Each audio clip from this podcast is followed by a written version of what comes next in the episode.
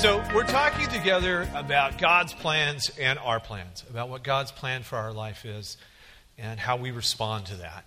I, I, I think we like plans. Most of us do. I, I know my wife does, uh, Wendy. That was yesterday morning. I was up early watching the Mexico Brazil soccer final in the Olympics, and Wendy came staggering out of our bedroom. And after she'd had enough coffee, coffee to return the power of speech to her, she turned to me and said, So, what's your plans for today? Um, well, we all like to know the plans. We all like to know what's up. And, you know, the thing is, is that no matter how well we plan, no matter how well we have it nailed down, especially when it's our plan, it sometimes doesn't work out.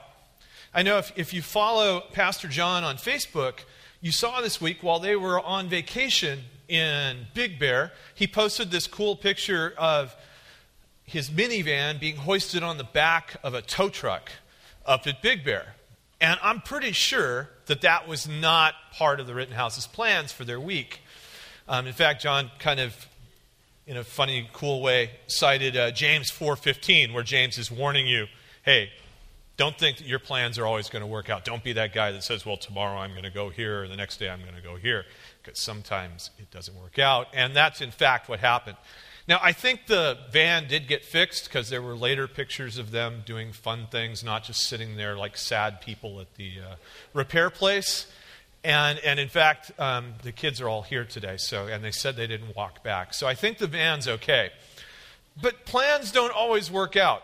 And, and I think, especially with minivans, there's something about minivans that they tend to go bad on you when you need them the most, especially when you're on trips. And, I, have been thinking about this this week. I think it's because we don't respect them on a day to day basis. Most of us, when we talk about minivans, especially if you're a man, you're not the proud driver of a minivan most of the time, you know? So, oh, yeah, I roll in a minivan. Now, I, I, I, I got here in a minivan today. In fact, it's an Oldsmobile Silhouette. If you ever saw the movie Get Shorty, they call it the, the Cadillac of minivans. But still, most men don't take pride in rolling in a minivan. And I think it hurts the feelings of minivans. They hear that, and then when you really need them, when you're on a trip, it's like, ha, let's see who needs who now. And things like alternators or, or um, radiators or things, significant things go out. But they got that handled, they got it fixed, and the plan worked. So the challenge for us as God's people, a lot of times, it's not our plans, because we know they're going to go bad. But the thing I really want to talk about is what happens when God's plan doesn't go right in our lives. When what God wants to do doesn't work out. What happens when we have to switch to plan B? Now, the problem there is not with God's plan. I've walked with the Lord long enough that I am completely confident that, take for instance, God's plan for me, as it is for all of you, is that we become people who know how to love. Not the kind of automatic love that you have the first time you have ice cream or, or the first time you see your child born, but the kind of real love that requires the work of the Spirit to accomplish in your life. That's something God wants to do in each of our lives. And I have no doubt about, seriously, no doubts about the Lord's desire to accomplish that in my life, in yours. I have no doubts about the Lord's ability to accomplish that in my life and in yours. The only thing I do have doubts about is my ability to carry that out. And when that goes wrong, when God's plan for my life in that way, for me to be a more loving person, when, I, when it goes wrong, it's, it's on me. It's not on God. And so today, we're going to talk about what it is that God does when we have to switch to plan B. That when what God wanted to accomplish that there's a barrier here, not because of God's desire, not because of God's ability, but because our unwillingness, our inability to do what God's called us to do. And so that's what we're going to look at today. We're going to look at what does the Lord do when we don't want what he wants? What does the Lord do when our actions or inactions forces the Lord to go to plan B when plan A is not going to work out for us? Now, to get there, I'm basically just going to tell you the story of something that happens in the book of Exodus. because there's a remarkable thing that happens when God is forced to switch to plan B with the people of Israel. The place we're going to pick it up is in chapter 4. Now, what's happened up to this point, you, you might remember if you've read Exodus before, that the Israelites, God's people, sort of the main characters of the Old Testament, they are living as slaves in Egypt. And they've been there for hundreds of years, and they are now literally groaning under the oppressive slavery that the Egyptians have done to try to control them. And so the Israelites cry out to the Lord. And the end of chapter 1 tells us that the Lord hears their cries, he sees their suffering, and he decides to do something about it. Well, the first step is he calls a guy named Moses. Moses is an Israelite who had grown up in the house of Pharaoh through a remarkable circumstance, but who had failed in his initial attempt to save Israelites. He killed an Egyptian and then tried, who was beating up an Israelite, and then had tried to intervene with some Israelites, and the Israelites weren't having it. They basically said, Well, you know, who died and made you boss? And oh, by the way, the Egyptians know that you killed that guy. And so Moses realizes this is a problem, and he beats it out of town. So when the Lord appears to him, it's many years later, and he tells Moses, I want you to go to Egypt and tell Pharaoh, the king of Egypt, to let my people go.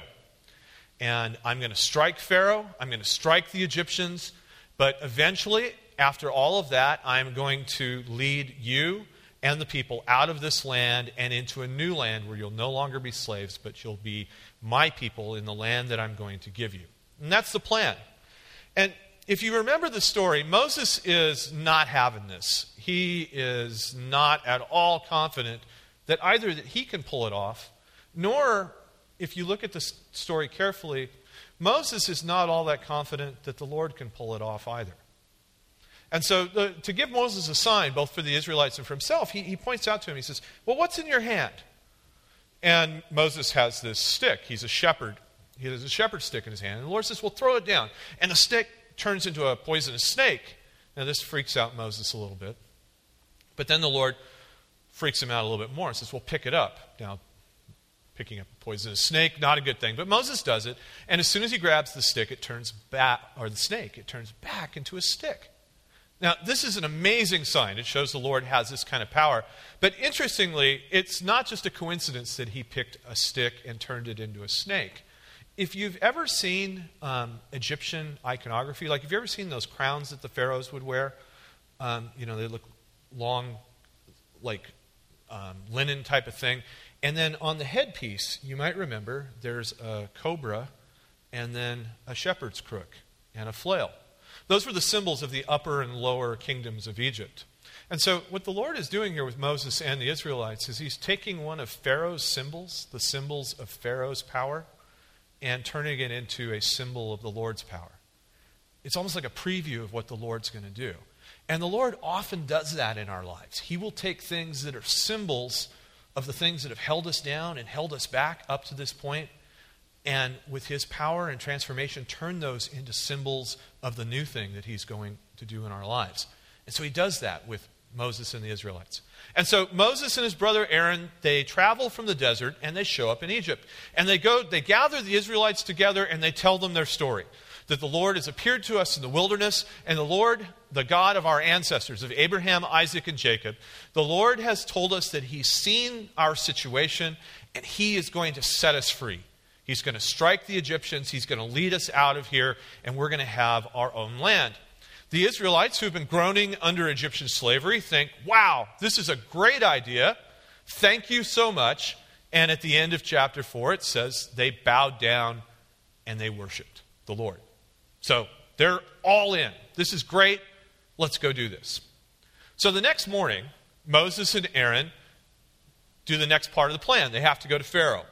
Pharaoh, the king of Egypt, the most powerful man in the world, they show up and they tell Pharaoh, The Lord, the God of the Israelites, has told us to tell you to let my people go and to let them go out into the wilderness to worship him for a few days. Now, they're really kind of scamming Pharaoh a little bit. They know that they're going to leave, but they're kind of letting Pharaoh down lightly at this point.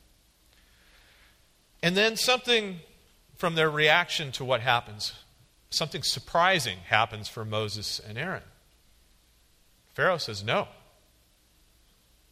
You know, they roll in there, and it's like, we're celebrities. The Israelites, they were with us. It was great. We told them the story, they were on it. We did this cool thing with the stick and the snake, and the Israelites loved it. And they offer to do that with Pharaoh. In fact, they do it later on, and then Pharaoh has magicians that can do that, and he's unimpressed. Oh, stick, snake, I got people who can do that.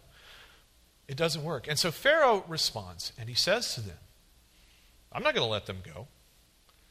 And then he says a really key thing. He says, Well, who is the Lord that I should listen to him? See, what we need to understand here, when Pharaoh is saying this, he's speaking as a political figure. You know, so he's the most powerful man in the world. So there's a good chance right now that if I tell you to jump on a plane and go to the White House and tell President Obama, hey, Bob Ramsey says you ought to do this or that, there's a pretty good chance that President Obama's response will be, Who is Bob Ramsey that I should listen to him? Who am I? I mean, there's a few people that listen to me, but I doubt that the president's one of them. Because he's the president, I'm not. It's a power thing. But the other thing that's going on here that we need to remember for this story is that in the world of the Egyptians and the world of the Israelites, the Pharaoh is not just a king, he's not just a political figure, he is also a god. The Pharaoh, the Egyptians believed, and the Israelites living in their world believed this too at this point, that the king of Egypt was the earthly emanation of the highest of gods, um, usually the god Ra in the Egyptian pantheon. And so Pharaoh is not just the most powerful man on earth, he's the most powerful God in the heavens. And so when he says, Who's the Lord that I should listen to him? He's saying, I don't deny that he's a God, but there's a lot of gods, and I'm at the top of the heap. The Lord's not anybody I need to listen to. Moses and Aaron don't anticipate this, and they get really freaked out by this. And so do the Israelites. But Pharaoh also gets freaked out by this because he realizes that they're a little scared of the Israelites. There's a lot of them, and they had been allies of a previous enemy of the Egyptians. That's why they're being enslaved. And so Pharaoh realizes this is a problem. I better do something more to control the Israelites. Now, he doesn't want to kill them because we learn later on in the story the Egyptians had become economically dependent on the slaves. So they couldn't just get rid of them. And so what they do is they realize look, if these guys have time to listen to this Moses guy and demand sacrifices in the wilderness, they have way too much time on their hands. So we're going to make their work even harder. And we learn that what the Israelites have been doing is making bricks, something that a lot of you guys probably did. If you were a fourth grader in California and went through fourth grade, you might have made adobe bricks. Some of you guys do that? Got the mud, mixed it with the straw, put it in the thing. Yeah, a lot of us had a chance to do that. And that's what the Israelites were doing. Um, they were making essentially adobe bricks. And so, what Pharaoh says to make it harder for them is up to this point, people had been supplying them with the straw that they needed to mix with the mud. So the Israelites were down by the edge of the Nile making the bricks. Somebody else was bringing them straw. And Pharaoh decreed and got his taskmasters to carry this out that you have to make the same quota of bricks. They had to make the same amount, and they had to go get their own straw. And the straw would have been miles away from the Nile. It's something that would grow in a drier climate. So this is really hard. I mean, basically, they have to double their workload and still make the same thing. Well, the Israelites were already groaning under the work that Pharaoh had given them, so this is a big problem. And the Egyptians' taskmasters that were over the Israelites, they're absolutely fierce in making sure this gets carried out. They don't say, well, you know, we're kind of sympathetic to you. The Egyptians are all over this. So the Israelites are in big trouble. And so once again, they cry out. But interestingly, they don't cry out to the Lord this time. Um, in chapter 5 of Exodus, if you're following along, Exodus is the second book in the Bible right bef- after Genesis, right before um, Leviticus. And in chapter 5, it says the Israelite foreman went and appealed to Pharaoh. So the deal was Pharaoh would tell the Egyptian taskmasters what to do, and then there would be particular Israelites that were sort of supervisors of the work. They had to carry it out as well. So these guys go and they appeal, they cry out. But again, not to the Lord, but to Pharaoh. The, the word, the, the Hebrew word there, kara, is the same word that was used in chapter 1 when it talked about the Israelites cried out and the Lord heard their cry. This time, the word is trans- it's translated appealed here. They're doing the same thing, but notice this time, they're not crying out to the Lord. They're crying out to Pharaoh. And this is a good example about how the Bible likes us, respects us, and thinks we're smart. There's something really important happening here, but it doesn't point it out to us. It counts on us to get it. So that's why I'm slowing down here. So that word that they cry out, they kara to the Lord, that's something you do very seriously. You don't kara over spilled milk. You kara when something significant is happening. It shows up a lot in the Psalms when people are crying out to the Lord. It's a, it's a word that has religious context. You don't do that to a person, you do that to your God. So they cry out, they appeal not to the Lord, but to Pharaoh. And look at what they say.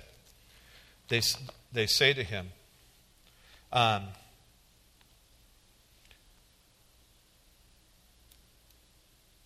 where to go? Ah, sorry. They said, Why have you treated your servants this way? Your servants are given no straw, yet we are told you make bricks. Your servants are being beaten but the fault is with your own people. Do you notice the way it repeats that term, your servants, your servants, your servants? It says that three times. Bible likes threes. That word servant is really loaded as well. Now, they are servants, they're slaves. But you might, if you've had a chance to read the Bible some more, you know that metaphorically, that word servant or slave is used a lot in the Psalms. It's used a lot in worship. And so when you're relating to a God, the worshippers of a particular God are often called that God's servants, that God's slaves, that God's evadim. And so they say not once, not twice, but three times to Pharaoh, who right now they're talking to not as a king, but as a God, because they're crying out to him, a religious term, that we are your servants, we are your servants, we are your servants. They're not talking to him as disgruntled workers. They're talking to him as a people who are crying out to their God. And the final phrase, it gets a little garbled here in the NIV, but it, it says essentially, it breaks the pattern of your servants, your servants, your servants, and it's why are you doing this to your people? To your people. So, what are they saying? We are done being the Lord's people. We are done being Israelites. We are good, faithful Egyptians. Why are you doing to this to us, Lord Pharaoh? Why, our God, Pharaoh? Why are you doing this? This, friends, is definitely a plan B situation. This is not working out the way they wanted it. The Lord has told his people through Moses what he wants to do, and his people are saying, you know what? As soon as it got rough and hit the rocks, no thanks. We don't want to just stay in Egypt. We want to be Egyptians. This is a big problem for the plan that God has. Moreover, when they're done, Pharaoh just says, You're lazy. Get out of here. Go get back to work. And as they're leaving, they see Moses and Aaron. And they let Moses have it. They, they tell Moses, um, they, it says they meet Moses and Aaron waiting for them. This is verse 20. And they said, May the Lord look on you and judge you.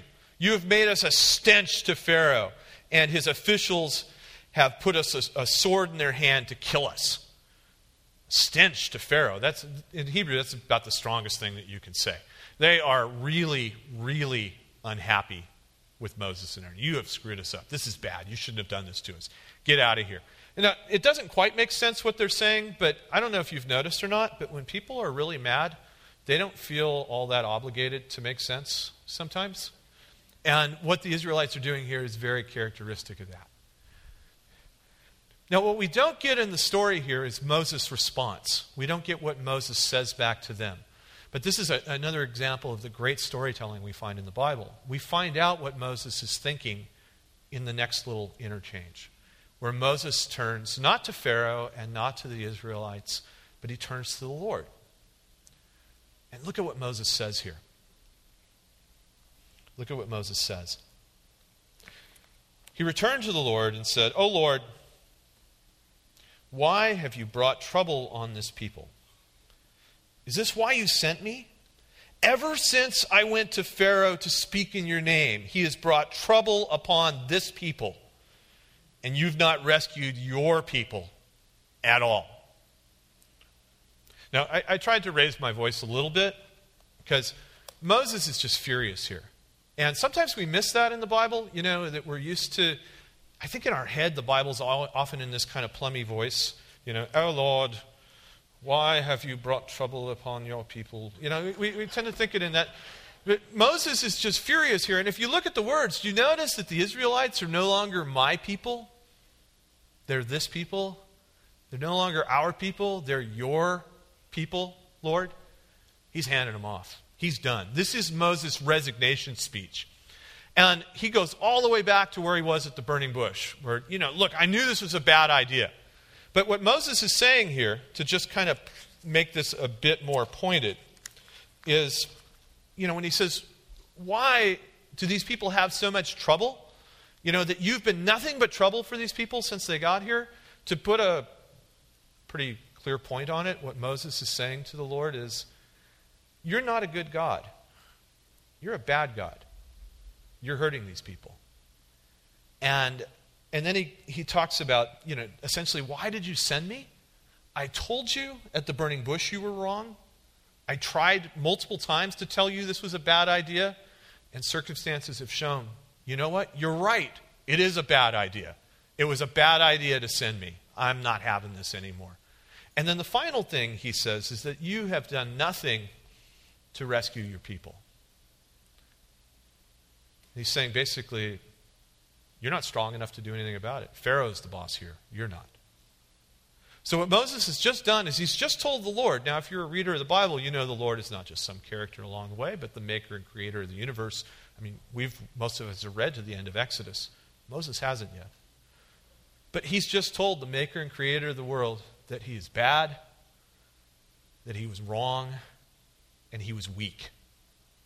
And Moses is done. He's gone. He's out. And this is his kiss off speech. You can't fire me, I quit. He's gone. And then this was a place where the people that divided the Bible up into chapters did a great job. Because this is a cliffhanger. You know, if you were doing this as a film, this would be a great time to break for a commercial. What's going to happen? When we come back from commercial, will Moses still be there? Will Moses be a smoking, burning hole where he once stood? After what he's just said to the Lord? Will the Lord stick with Moses? Will the Lord stick with Israel? It's a bit of a cliffhanger. Clearly, we're in plan B territory now. Plan A, Moses goes, the Israelites listen, they talk to Pharaoh, they get out of there. That's not happening. And so it's time to switch to plan B. And so, what's it going to be? How's the Lord going to respond?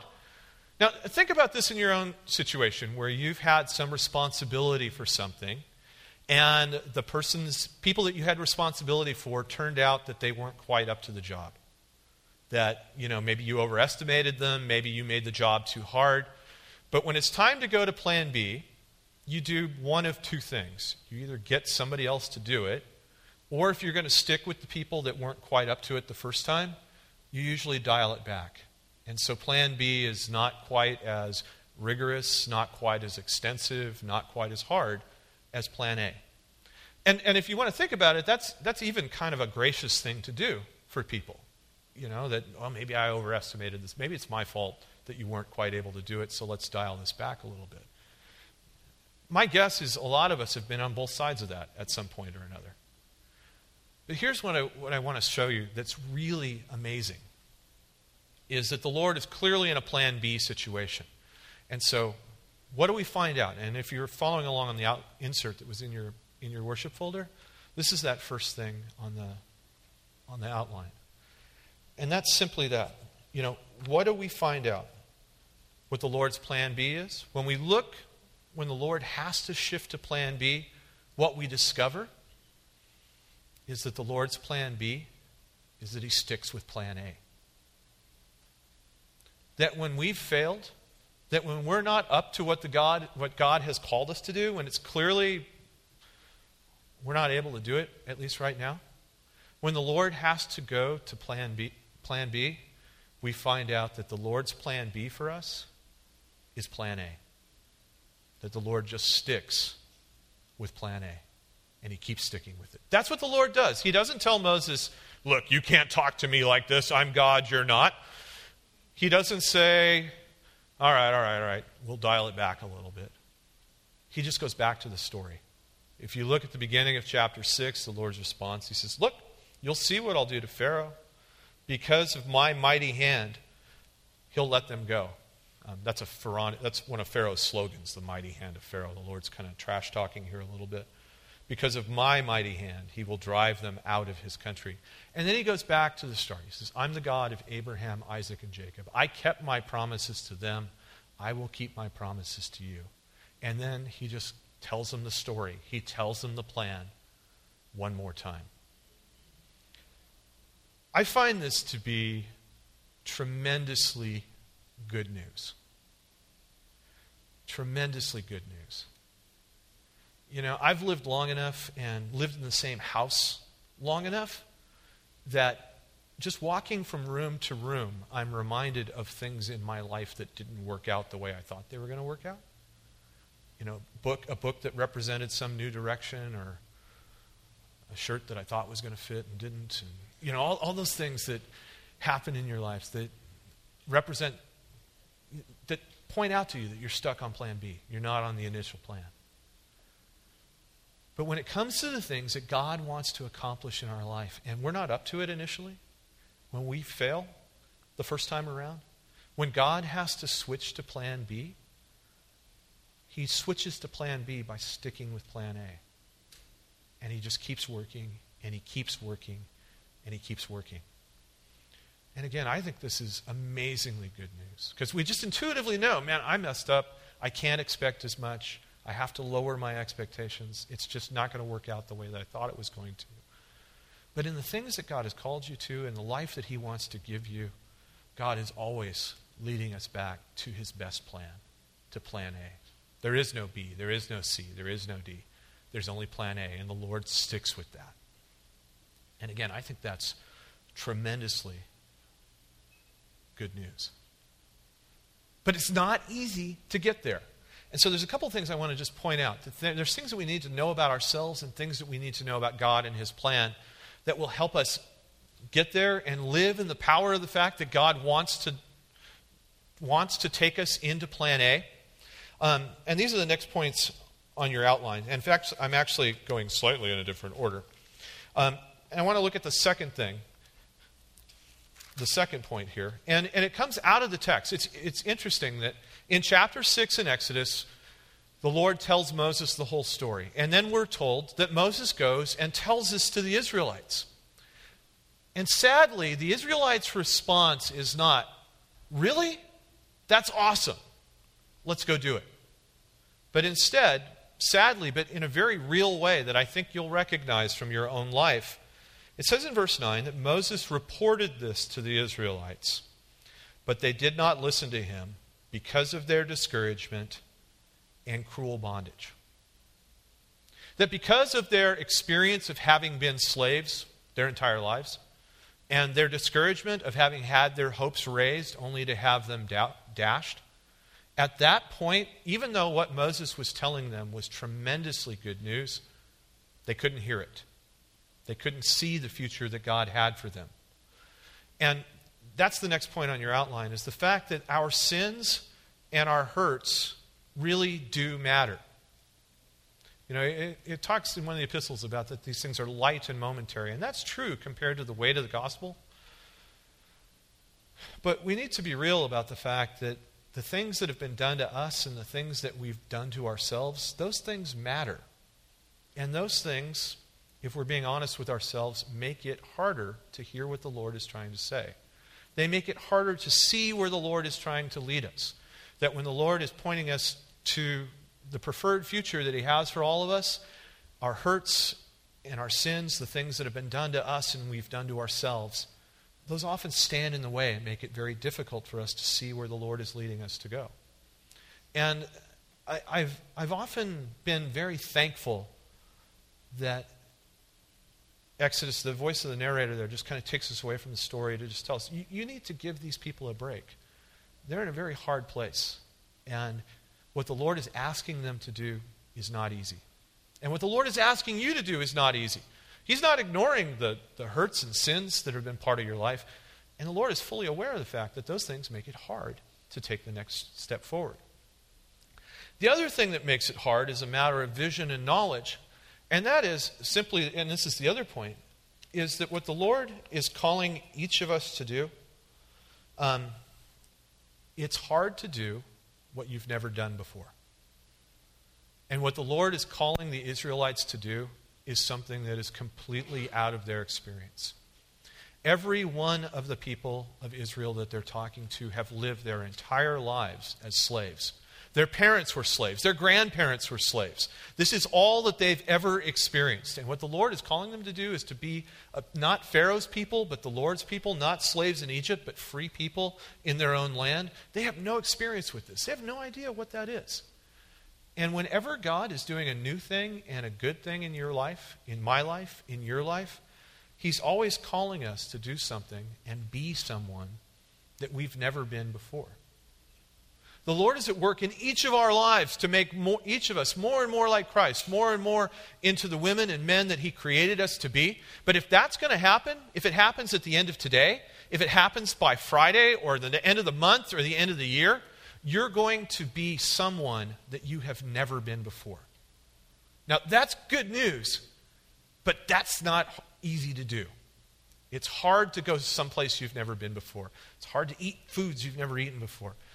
It's hard to think thoughts and behaviors that you've never done before. But God's blessing is always out in the future like that. That when the Lord wants to be at, our, at work in our lives, it's never backwards, it's never going back, it's always going forward.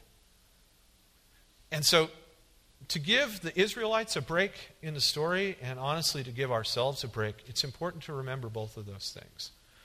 That, you know, the, the, the hard stuff that you've experienced or that you've brought on yourself, it's real. And just because you change your mind and decide to start listening to the Lord doesn't make it disappear in a day. And that when the Lord calls you to the new life that we have in Christ, it's joyous, it's great, but it's unfamiliar. And it's hard to be someone that you've never been before. But here's why, here's how we get to it. And these are the final two things we just want to highlight today. How do we get there? Well, we listen to what the Lord is doing. We need to know the new story that we have in Christ. The Israelites, what they knew was that Pharaoh was the most important and powerful person in the world, and that they were slaves, and that their one attempt to get out of that had just failed. That was their story. And notice what the Lord does. He doesn't berate them, but he just tells them the story again. That your life is not defined by being slaves, that your story of who you are is not who you've been, but it's what the Lord is going to do. And that redefinition, that learning a new story for our lives, that learning that the old story, that when I do this, I always fail, when these things that have happened to me are the heaviest loads of my life, and we begin to exchange them for the fact that God does have a plan for our lives that we are his treasured possessions, that he wants us to be his holy nation, a kingdom of priests, that God can do whatever he wants and choose whatever he wants, and he's chosen us. That it's knowing that that is now your story. Not the accumulation of your failures, not the accumulation of the things that have been done to you, not the stuff about your life that you wish were different, but what God is going to do in the future as you begin to know that that is your story that you're not a failure, you're not a victim, but that you are a son or daughter of the king, that you are his treasured possession, and that God is going to use you to do amazing things. As that becomes your story, we are much more able to step into plan A. And the final thing that we need to know is that the Lord does not do this reluctantly. The Lord doesn't do this because he has to. You know, it's like, wow, you know, I wish Bob and these people were more on track. I wish I could just talk to them and they'd get it, but they don't. So I got to be gracious. I got to be merciful. I got to stick with them because they're the only people I have. We need to understand that when we mess up and require plan B to kick in, which in God's case is plan A, God doesn't do that reluctantly. He doesn't do that begrudgingly. He doesn't do that with any kind of resentment. that when the Lord needs to show mercy and understanding and grace to us, the Lord is doing something that He likes to do. That when we step into plan A, not on our own strength and our own abilities, but on the basis of God's grace and God's mercy, we are helping the Lord do exactly what He likes to do. There's a great passage in the book of Isaiah. Isaiah is right in the, kind of in the middle of your Bible. Um, in chapter 30, verse 18. The first part of, of chapter 30 is not very nice. It's tough stuff. It's the Lord speaking through the prophet, telling the people of Israel just how badly they had messed up. And you see that a lot in the prophets. But the way that they had messed up is not the final story. The way that they had taken plan A and just trampled all over it is not the end of the passage. That what the Lord says through the prophet here at the verse 18 at the end of the section he says, okay, all of this about yourselves is true. The problems that you have in your life are really your, your problems. You've created them. But that's not the final word. That's not the end of the story. Here's where the story really ends.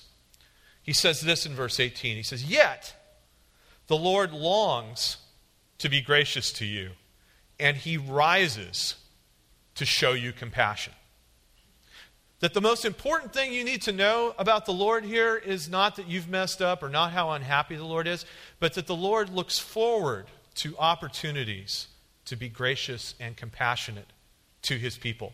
Um, the two verbs here, this is the only time those two verbs ever appear together in the Bible. It's, it's a phrase that was meant to be really memorable. And so, friends, remember this today that when the Lord is gracious to us, it's not because he has to, it's not because our errors and mistakes and hurts require him to. That when the Lord is gracious to us, it's because he wants to be. He likes to be. It's who he was meant to be. That anytime the Lord is gracious to us, it's he is doing the very thing that, as the passage says here, he longs to do. And so as you as you look at that, of, of wanting to move into the Lord's plan A, knowing you've put yourself in a plan B situation, and you're going to need the Lord's graciousness, and you're going to need his compassion to get there, do you realize at some level you're actually doing God a favor by letting him do that? Because the Lord wants, the Lord longs to be gracious to us. He rises, he gets up every morning. I, God doesn't sleep, it's a metaphor. The Lord gets out of bed to show compassion to his people, to show compassion to the Israelites, to show compassion to me, to show compassion to you. So, what do we do when we've messed up, when we've put God in a plan B situation? How does God respond when we say no thanks to the great thing he, we want, he wants to do in our lives? What does God do next? He sticks with plan A. And that's what God wants to accomplish in each of our lives. The hurts we've had, the failures we've had, those are real. But what is, what is even more real is the fact that the Lord desires to be compassionate and gracious in our lives and to draw us into that plan so that for us to be his treasured possession, a holy people, a kingdom of priests, for us to live the life that he's called us to do.